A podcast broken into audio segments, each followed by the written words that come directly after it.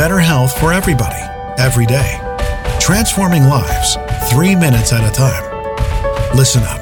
This is your daily health tip from The Good Company. Hey, everybody, welcome back. It's your daily health tip.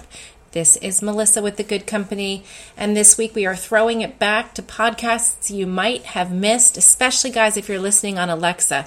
Remember, you can go to our website at www.thegoodcompany, and that's good, G U U D, goodcompany.com, um, talking about all kinds of good things, health, um, right on that website is an audio player, and you can flash back to previous episodes. The week of June 4th, we talked all about sun and sunscreen 101.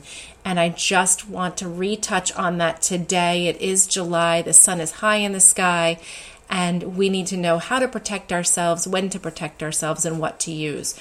So, number one, I re- want to remind you that we have been told over and over again to avoid the sun from 10 to 2, and that is not necessary.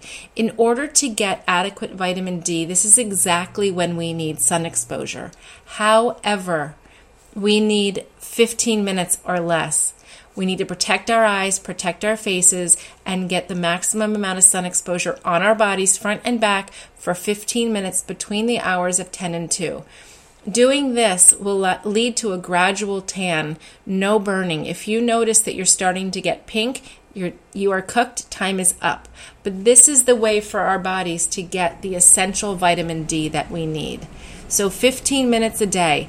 Now, if we're going to be out for the day, it makes sense to cover up before thinking about sunscreens, right? Use a natural barrier.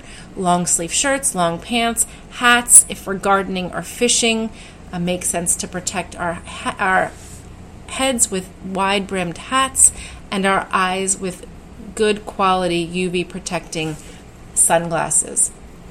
If we're going to be at the beach with more of our skin exposed to the sun, we want to make sure we are not using chemical sunscreens. So our sunscreens should contain titanium dioxide or zinc oxide, and again, not nanoparticle just regular titanium or zinc oxide. Um, we're using that every few hours. We're applying about a shot glass to our bodies to exposed skin, letting it sink in before we get out into the sun. We want to really make sure that our sunscreens do not contain a chemical called oxybenzone, which is a hormone disruptor, or retinol palmitate, which is a form of vitamin A that can harm your skin. There's no two ways about it. Those chemical sunscreens are bad for our health, and if you don't take that seriously, you might want to consider what they're doing to our coral reefs. We know for sure that these chemicals are destroying cor- coral reefs, and our natural sunscreens, many of them now, are saying coral reef safe. So, a little bit of sun exposure is not a bad thing. We need that vitamin D, guys. When we're going to be out for longer, we're making sure that we are protected. Um, some of the sunscreens that we like are over on our Wellness Warrior shop. I'll leave a link in the show notes.